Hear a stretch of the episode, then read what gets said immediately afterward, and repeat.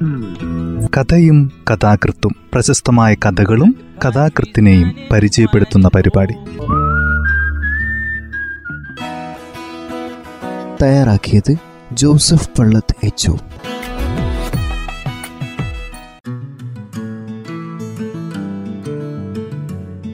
കഥയും കഥാകൃത്തും എന്ന ഈ പരിപാടിയിൽ ഇന്ന് വി സുരേഷ് കുമാറിന്റെ ആന്റൺ ചെക്കുട്ടി എന്ന കഥയാണ് അവതരിപ്പിക്കുന്നത്. വി സുരേഷ് കുമാർ വളരെ നല്ല രീതിയിലുള്ള പഠനങ്ങൾ നടത്തി എഴുതാൻ പ്രാപ്തിയുള്ള എഴുത്തുകാരനാണ്. അദ്ദേഹത്തിന്റെ ഈ കഥ ഇങ്ങനെയാണ് ആരംഭിക്കുന്നത്. ഒടുവിൽ മഞ്ഞുകാലം വന്നപ്പോൾ അയാൾക്ക് വല്ലാത്ത ഏകാന്തത അനുഭവപ്പെട്ടു. കുട്ടികളും ഒന്നിച്ചു വരുവാൻ അയാൾ ഭാര്യയ്ക്ക് എഴുതി. അയാൾക്ക് രണ്ട് മക്കളായിരുന്നു. ചുക്കും ഗേക്കും. അവർ വളരെ അകലെയുള്ള നഗരത്തിലായിരുന്നു. അതിലും നല്ലൊരു നഗരം ഭൂമിയിലില്ല തന്നെ. രാവും പകലും ചുവന്ന നക്ഷത്രങ്ങൾ നഗരത്തിന്റെ ഗോപുരങ്ങളിന്മേൽ മിന്നിത്തിളങ്ങി. ചുക്കും കേക്കും അർഖാദി ഗൈദാർ അദ്ദേഹത്തിന്റെ പുസ്തകത്തിൽ നിന്നുള്ള വാക്കുകൾ ഉദ്ധരിച്ചുകൊണ്ടാണ് ഈ കഥ ആരംഭിക്കുന്നത്. നഗരത്തിൽ നിന്ന് കുറെ ദൂരെ ഒരു വലിയ കുന്നൻമുകളിലായിരുന്നു ജയിൽ. പോലീസ് ജീപ്പ് ഇരുട്ടിലൂടെ കുന്നുകയറി. ഒന്ന് രണ്ട് വളവുകൾ തിരിഞ്ഞു കഴിഞ്ഞപ്പോഴേക്കും ജയിൽ സെയിന്റ് പീറ്റേഴ്സ്ബർഗിന്റെ ഒരു പ്രാചീന ദേവാലയം പോലെ പ്രകാശിക്കുന്നതായി ആന്റൺ ചേക്കൂട്ടിക്ക് തോന്നി. എന്നാൽ ജീപ്പ് കയറ്റം കയറി അടുത്തെത്തിയപ്പോഴേക്കും നൂറ്റാണ്ട് പഴക്കമുള്ള ജയിൽ മതിലും ആകാശത്തിലേക്കുള്ള തൂണുയരത്തിലെ കരിങ്കലിൽ പണിത പുരാതന ക്ലോക്കും അനക്കമില്ലാതെ കിടക്കുന്ന വലിയ ഇരുമ്പ് മണിയും പല പ്രാവശ്യം വായിച്ച സോവിയറ്റ് കഥകളിലെ ഒരു ദുർഘടം പിടിച്ച കോട്ട പോലെ ആന്റൺ ചേക്കുട്ടിയെ ഭയപ്പെടുത്തി തുടങ്ങി. ജീവിതത്തിൽ ആദ്യമായി ഇരുന്നൂറ്റി ഇരുപത്തിയഞ്ച് രൂപ മാത്രം കൈകൊണ്ട് മേടിച്ച ചേക്കുട്ടിയെ ഇന്ന് രാത്രി കേരളത്തിലെ സകല ചാനലുകളും കൊത്തിപ്പറിക്കും. ഇരുന്നൂറ്റി ഇരുപത്തിയഞ്ച് രൂപയെ അവർ ചിലപ്പോൾ രണ്ടായിരത്തി ഇരുന്നൂറ്റി അമ്പത് കോടി രൂപയായി മാറ്റുകയും ചെയ്യും. ചേക്കുട്ടി ഇങ്ങനെ ചിന്തിച്ചപ്പോഴേക്കും പോലീസ് ജീപ്പ് ജയിൽ വാതിലിന് മുന്നിലെത്തി.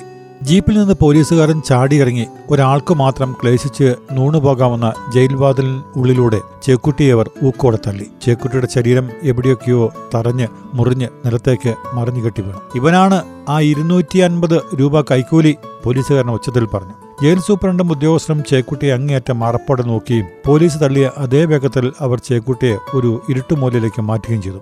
ഇതേതോ കാലം തെറ്റിപ്പറഞ്ഞ കഥാപാത്രമാണ് സകല ഉദ്യോഗസ്ഥരെയും പറയിപ്പിക്കാൻ ഒരു രണ്ടായിരം രൂപയെങ്കിലും മേടിച്ചിരുന്നെങ്കിൽ അതിനൊരു അന്തസ്സുണ്ടായനെ. പോലീസ് ഉദ്യോഗസ്ഥൻ രോഷത്തോടെ പറഞ്ഞു നിർത്തിയതും ജയിൽ സൂപ്രണ്ട് ചേക്കുട്ടിയുടെ അരികിലേക്ക് നീങ്ങി ചോദിച്ചു എന്താടാ നിന്റെ പേര്? ആന്റൺ ചേക്കുട്ടി. നല്ല പേര്. വീട്ടിലെ പട്ടികൾ കിടങ്ങുള്ള. ഞങ്ങളെയൊക്കെ പറയിപ്പിക്കാൻ എന്തുമാത്രം കള്ളന്മാരെയും കൊള്ളക്കാരെയും നമ്മൾ കണ്ടിട്ടുണ്ട്. ഉള്ളത് പറയാലോ?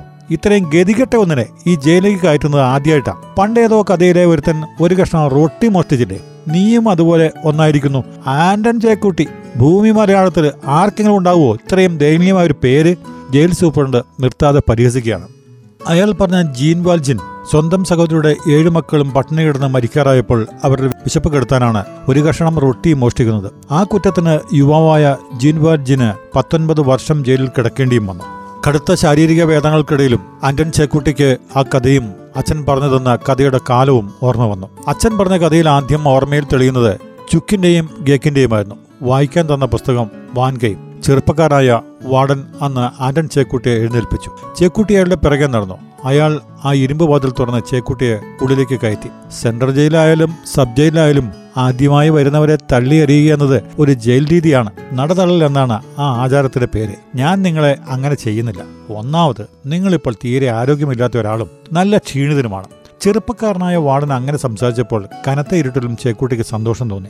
നിർമ്മിക്കപ്പെട്ട് നൂറ്റാണ്ടുകൾ കഴിഞ്ഞിട്ടും ജയിലിനിപ്പോഴും ഒരു മാറ്റവും സംഭവിച്ചിട്ടില്ല എന്നാൽ ചില മനുഷ്യരെങ്കിലും മാറി വരുന്നുണ്ട്. ജയിലിനുള്ളിൽ ഇപ്പോഴും അതേ ഇരുട്ടും പൂപ്പലമണവുമാണ് കടുത്ത വിശപ്പ് നിമിത്തം റൊട്ടിയെടുത്തതിൽ ശിക്ഷിക്കപ്പെട്ട് ജീൻവാർജിനും ചെറുപ്പക്കാരനായ വക്കീലും ഒരു പന്തയത്തിന്റെ പുറത്ത് തന്റെ ജീവിതത്തിലെ ഏറ്റവും മനോഹരമായ പതിനഞ്ച് വർഷവും കഴിച്ചുകൂട്ടിയ അതേ ഇരുട്ടുമുറി. അച്ഛന്റെ പ്രിയപ്പെട്ട രണ്ട് കഥകളായിരുന്നു പന്തയവും വാൻകയും. അച്ഛൻ ഏറ്റവും പ്രിയപ്പെട്ട റഷ്യൻ എഴുത്തുകാരനും ചെക്കോവായിരുന്നു. ചെക്കോവ് എപ്പോഴും അച്ഛന്റെ ജീവിതത്തിൽ പ്രതീക്ഷകൾ പകർന്നുകൊണ്ടിരുന്നു. ആ ചെക്കോവിൽ നിന്നാണോ നിങ്ങളുടെ അച്ഛൻ നിങ്ങൾക്ക് ആന്റൺ ചെക്കുട്ടി എന്ന് പേരിട്ടത്? ചെക്കുട്ടിയുടെ പിറുവിറുക്കലുകൾ ശ്രദ്ധിച്ച ചെറുപ്പക്കാരനായ ജയിലർ ചോദിച്ചു.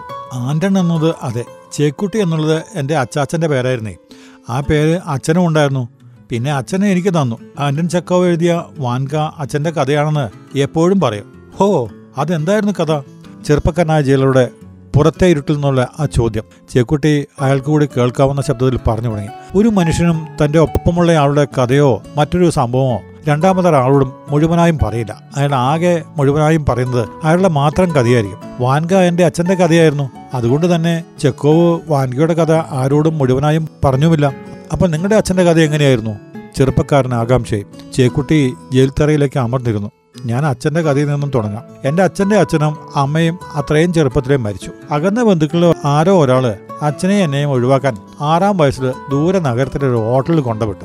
ഹോട്ടലിലെ എച്ചിൽ തുടച്ചും പാത്രം കഴുകിയും വിറക് കയറിയും ആ കുഞ്ഞിന്റെ ദിവസവും മാസവും കടന്നു. അതിനിടയിൽ നിത്യവും മർദ്ദനങ്ങൾ. തിളച്ച വെള്ളമൊഴിച്ച് ശരീരം പൊള്ളിക്കൽ. അച്ഛനെ അന്വേഷിച്ച് മാത്രം പിന്നെ ഒരിക്കലും ആരും വരാതിരുന്നത് അവിടെയുള്ള എല്ലാവർക്കും നല്ല സൗകര്യമായി. നമുക്ക് ആരുമില്ലെന്നുള്ള അറിവോളം വലിയൊരു വേദന ഭൂമിയിലില്ലല്ലോ. ലോകത്തെ ഏറ്റവും ദീർഘമേറിയതും മറികടക്കാൻ പറ്റാത്തതുമായ കടലും ആ വേദന തന്നെയാണെന്ന് അച്ഛൻ പറഞ്ഞു. പതിമൂന്നാം വയസ്സിൽ അച്ഛൻ ഹോട്ടലിൽ നിന്ന് പുറത്തിറങ്ങി. പത്ത് പതിമൂന്ന് വർഷം ഗർഭപാത്രത്തിൽ കുടുങ്ങിപ്പോയ ഒരാൾ പുറം ലോകം കാണുന്ന അത്രയും ബുദ്ധിമുട്ടായിരുന്നു അന്നത്തെ ദിവസം. മനുഷ്യർ അവരവരെ അതിജീവിക്കാൻ വേണ്ടി നിരന്തരം പണിതുകൊണ്ടിരിക്കുന്ന ഒരു നഗരമായിരുന്നു അന്ന് മുംബൈ. തൊഴിലാളികൾ ഒരു നേരത്തെ ഒരു ആഹാരത്തിനു വേണ്ടിയും മുതലാളിമാർ ലാഭം ഇരട്ടിയാക്കുന്നതിനും പലപ്പോഴും തൊഴിലാളികളും മുത- മുതലാളിമാരും നേർക്കുന്നതിൽ നിന്ന് പോരാടിയിട്ടുണ്ട്.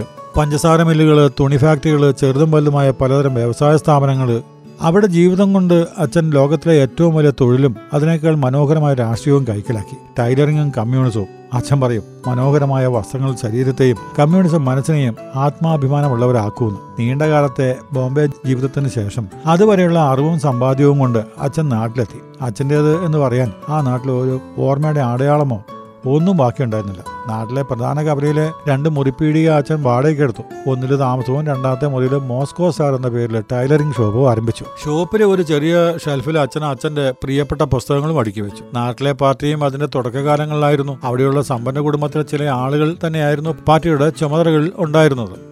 തുണികൾ തയ്ക്കുന്നതിനൊപ്പം പലതരം ആവശ്യങ്ങൾക്കും അവർ അച്ഛനെ സമീപിച്ചു. നാട്ടിലെ പെൺകുട്ടികളും യുവാക്കളും സമയം കിട്ടുമ്പോഴൊക്കെ യുവാവായ അച്ഛന്റെ ചുറ്റിപ്പറ്റി വർത്തമാനം പറഞ്ഞും സാഹിത്യവും സംസ്കാരവും രാഷ്ട്രീയവും വസ്ത്രങ്ങളിലെ ഏറ്റവും പുതിയ ഫാഷനുകളും ഒക്കെ അവർ സന്തോഷത്തോടെ സംസാരിച്ചു.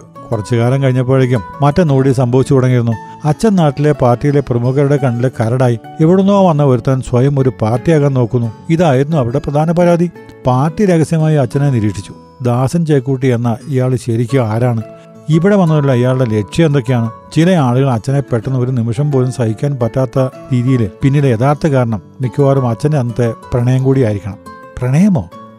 ചെറുപ്പക്കാരൻ ചോദിച്ചു. അതെ അച്ഛൻ ഒരു പ്രണയം ഉണ്ടായിരുന്നു. അങ്ങനെ അവസാനം അന്വേഷണ റിപ്പോർട്ട് പുറത്തു വന്നു. അതിൽ എഴുതിയത് ഇങ്ങനെയായിരുന്നു. വളരെ വർഷങ്ങൾക്ക് മുമ്പ് നാട്ടിൽ ജീവിച്ചു മരിച്ച ദളിത് സമുദായത്തിലുള്ള ചേക്കുട്ടി എന്നയാളുടെ മകനാണ് ഈ ദാസൻ ചേക്കുട്ടി. ആറാം വയസ്സിൽ നാടുവിട്ട ഇയാൾ പിന്നീട് കുറെ കാലം ബൊംബെയിൽ ജീവിച്ചു. അവിടെ ഒരു തുണിമില്ല് ഫാക്ടറിയിലെ തൊഴിലാളിയായിരുന്നുവെന്ന് പറയപ്പെടുന്നതല്ലാതെ അക്കാര്യത്തിൽ ആർക്കും വലിയ ഉറപ്പൊന്നുമില്ല. ബോംബെ പല വ്യാപാരങ്ങളുടെ തലസ്ഥാനം കൂടിയാണ്. അതോ അധോലോകവും കൂട്ടിക്കൊടുപ്പും. അതുകൊണ്ട് എല്ലാവരും ഒന്ന് കരുതിയിരിക്കണം. തുടർ നടപടികൾക്കായി രണ്ടംഗ കമ്മീഷനെ പാർട്ടി നിയോഗിക്കുകയും ചെയ്തു.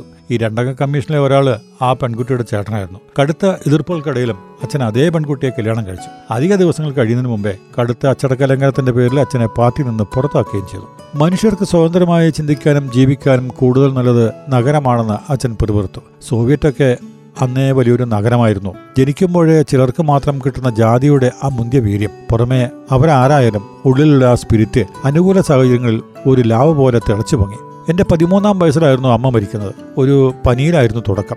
രാത്രിയോടെ അമ്മയുടെ പനി കനത്തു. അമ്മ ഒന്നും മിണ്ടാതെ ശോഷിച്ച കണ്ണും മാത്രം തുറന്നു കിടന്നു. ഞാൻ ആ കൂരിരുട്ടിൽ അടുത്തും ദൂരെയുമുള്ള വീടുകളിലേക്ക് ഓടി. ആരും വാതിൽ തുറന്നില്ല. അവർ ജാലകത്തിലൂടെ നോക്കി എന്നെ കണ്ടതും ജാലകം വലിച്ചടച്ചു.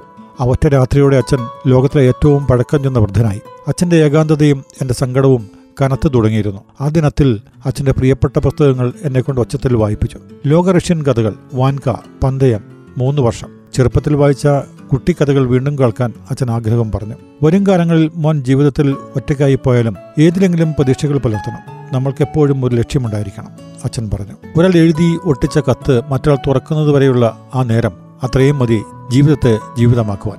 പിന്നീടുള്ള കുറേ ദിവസങ്ങളിൽ അച്ഛൻ എന്നെ പ്രചോദിപ്പിക്കുന്ന സംഭവങ്ങളും കഥകളും മാത്രം സംസാരിച്ചു. ആയിരത്തി തൊള്ളായിരത്തി തൊണ്ണൂറ്റിയൊന്ന് ഡിസംബർ മുപ്പത്തൊന്നായിരുന്നു അന്നത്തെ ദിവസം. ആ വൈകുന്നേരം ചുറ്റുപാടും പതിവില്ലാത്ത വിധം മഞ്ഞ് വീഴുന്നുണ്ടായിരുന്നു. സോവിയറ്റ് റഷ്യ ഈ മഞ്ഞു വീഴ്ചയിൽ എന്തുമാത്രം മരവിച്ചു പോയിട്ടുണ്ടാകുമെന്ന് അച്ഛൻ പറയുന്നത് കേട്ടതിന്റെ ഓർമ്മ ഇപ്പോഴും എന്റെ ചെവികളിലുണ്ട്. റേഡിയോയിലൂടെ ആ വാർത്ത ഞാനും കേട്ടു. സോവിയറ്റ് യൂണിയൻ എന്ന മഹാരാജ്യം പതിനഞ്ച് ചെറിയ കഷ്ണങ്ങളായി ചിന്നിച്ചിത്രീകരിക്കുന്നു മോനെ എന്ന് വിളിച്ച് അച്ഛൻ കട്ടിലേക്ക് തളർന്നു വീണു. നീണ്ട ദിവസങ്ങൾ അച്ഛനൊന്നും ഉരിയാടാതെയും മിണ്ടാതെയും കിടന്നു. ഒരു വൈകുന്നേരം അച്ഛൻ എന്നെ അടുത്തേക്ക് വിളിച്ച് ഇടറിയ സ്വരത്തിൽ പറഞ്ഞു എന്നെങ്കിലും എന്റെ മോൻ വലുതായി സ്വന്തം കാലിൽ നിൽക്കാറായാൽ ചേക്കുട്ടിദാസൻ സ്മാരക ഗ്രന്ഥാലയം എന്നൊരു ഗ്രന്ഥശാല ഉണ്ടാക്കണം. അതിൽ മൂന്ന് ഫോട്ടോകൾ ഉണ്ടാകണം. ഒന്ന് കാറൽ മാർസ് രണ്ട് ആന്റൺ ചെക്കോവ് മൂന്ന് ദാസൻ ചെക്കുട്ടി.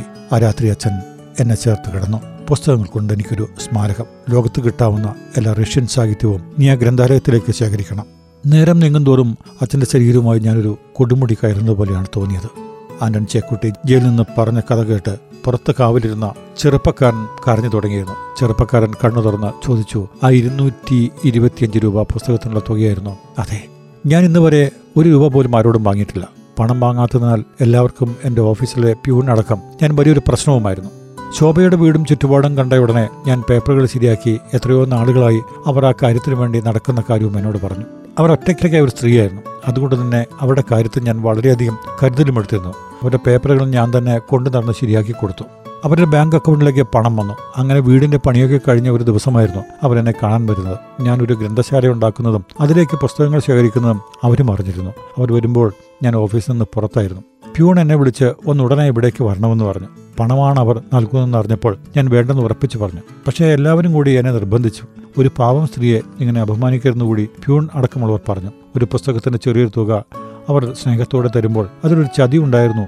കാരണം അയാൾ ഓഫീസിൽ വെറുമൊരു പ്യൂൺ മാത്രമായിരുന്നില്ല. യൂണിയന്റെ നേതാവ് കൂടിയായിരുന്നു. നിയമത്തിന്റെ കണ്ണിൽ നൂറ് രൂപയും ആയിരം രൂപയും ഒരുപോലെയാകും പ്രവർത്തിക്കുക ചെറുപ്പക്കാരൻ പറഞ്ഞു. എന്ന് മാത്രമല്ല നിങ്ങൾ പണത്തിന് പുറമെ മറ്റു വസ്തുക്കൾ ആൾക്കാരിൽ നിന്ന് കണ്ടമാനം ശേഖരിക്കാറുണ്ടെന്നും നിങ്ങൾ ചാർജ് ഷീറ്റിൽ പോലീസ് എഴുതി ചേർത്തിട്ടുണ്ട്. ശരിയാണ്.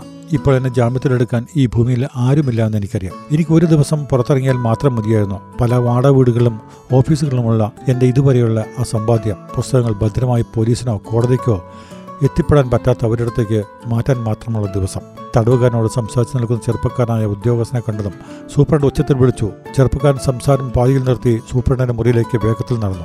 ചെറുപ്പക്കാരൻ ജയിലിന് പുറത്തുപോയതും ആഴമേറിയ ഒരു തുരങ്കത്തിലേക്ക് വീഴുന്നത് പോലെ ചേക്കുട്ടിക്ക് തോന്നി. ജയിലിനകം ഭൂമിയുമായി ബന്ധമില്ലാത്ത മറ്റൊരു ഗ്രഹമാണെന്ന് ചേക്കുട്ടി ഉറപ്പിച്ചു.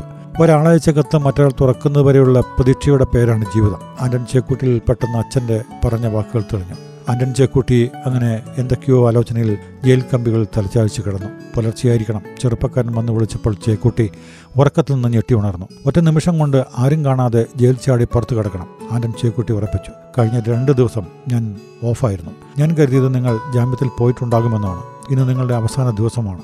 ഇപ്പോൾ നിങ്ങളെ സൂപ്രണ്ട് വിളിക്കുന്നു. ചെറുപ്പക്കാരൻ ചേക്കുട്ടിയുടെ കൈകൾ പിടിച്ചു. രണ്ട് ദിവസത്തോളം നീണ്ട തന്റെ ഉറക്കത്തിൽ നിന്ന് ആന്റൺ ചേക്കുട്ടി മെല്ലെ എഴുന്നേറ്റ് പുറത്തേക്ക് നടന്നു. നേരം നന്നേ വെളുത്തിരുന്നു. സൂപ്പറിന്റെ മുറിയിലേക്ക് കയറി. സൂപ്പറിന്റെ മുറിയിൽ പരിചയമുള്ള ആരോ ഒരാൾ ഇരിക്കുന്നു. ചേക്കുട്ടി കണ്ണുകൾ തിരുമ്മി ഒന്നുകൂടി തുറന്നു. ശോഭന. സൂപ്രണ്ട് കുറെ പേപ്പറുകൾ അവരുടെ മുമ്പിലേക്ക് നീട്ടി. സൂപ്രണ്ട് അടയാളമിട്ട സ്ഥലങ്ങളിലൊക്കെ ശോഭന ഒപ്പുവെച്ചു. അങ്ങനെ പുറത്തിറങ്ങി. ഓട്ടോറിക്ഷ മെല്ലെ ജയിലിൽ നിന്നുള്ള കുന്നിറങ്ങി. കുറേ ദൂരം ഓട്ടോ ഓടിച്ചതും ചേക്കുട്ടി കണ്ടു അവളുടെ വീട്. വീട് പുതിയതുപോലെ മനോഹരമായിരിക്കുന്നു. പഴയ തകർന്ന മേൽക്കൂര ചുവന്ന ഓടിലും മരത്തിലും തിളങ്ങി നിൽക്കുന്നു. ഈ രണ്ട് മുറികൾ ഞാൻ പുതുക്കിയപ്പോൾ കൂട്ടിയെടുത്തതാണ്. നിങ്ങൾക്കും നിങ്ങളുടെ പുസ്തകങ്ങൾക്കും വേണ്ടി. നിറയെ പുസ്തകങ്ങളുള്ള ഒരു വീട്. അത്രത്തോളം ഭംഗിയുള്ള ഒരു വീട് ഈ ഭൂമിയിൽ ആർക്കുണ്ടാവും? ആന്റൺ ചേക്കൂട്ടി അപ്പോൾ അവളുടെ കണ്ണുകളിലേക്ക് നോക്കി. അത് വെറും കണ്ണുകൾ മാത്രമല്ലെന്നും രണ്ട് മനോഹര നക്ഷത്രങ്ങളാണെന്നും ചേക്കൂട്ടി ഉറപ്പിച്ചു. അയാൾ അവരുടെ മുഖം തന്റെ മുഖത്തോട് ചേർത്ത് പിടിച്ചു. ഇപ്പോൾ കുറേയധികം നക്ഷത്രങ്ങൾ ആ വീടിന് ചുറ്റും തിങ്ങി നിൽക്കുന്നതായി ചേക്കൂട്ടി തിരിച്ചറിഞ്ഞു. അയാൾക്കും അവൾക്കും ആ നേരം തങ്ങൾ ഇതുവരെയും അനുഭവിച്ച കടുത്ത ഏകാന്തത അവസാനിച്ചതായും തോന്നി തുടങ്ങിയിരുന്നു കഥ ഇവിടെ അവസാനിക്കുന്നു. ആന്റൺ ചേക്കുട്ടി വി സുരേഷ് കുമാറിന്റെ കഥയാണ് ഇന്ന് ഈ പരിപാടിയിൽ അവതരിപ്പിച്ചത്.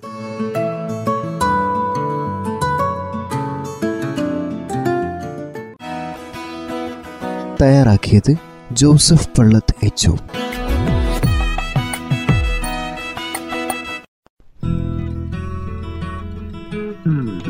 കഥയും കഥാകൃത്തും പ്രശസ്തമായ കഥകളും കഥാകൃത്തിനെയും പരിചയപ്പെടുത്തുന്ന പരിപാടി.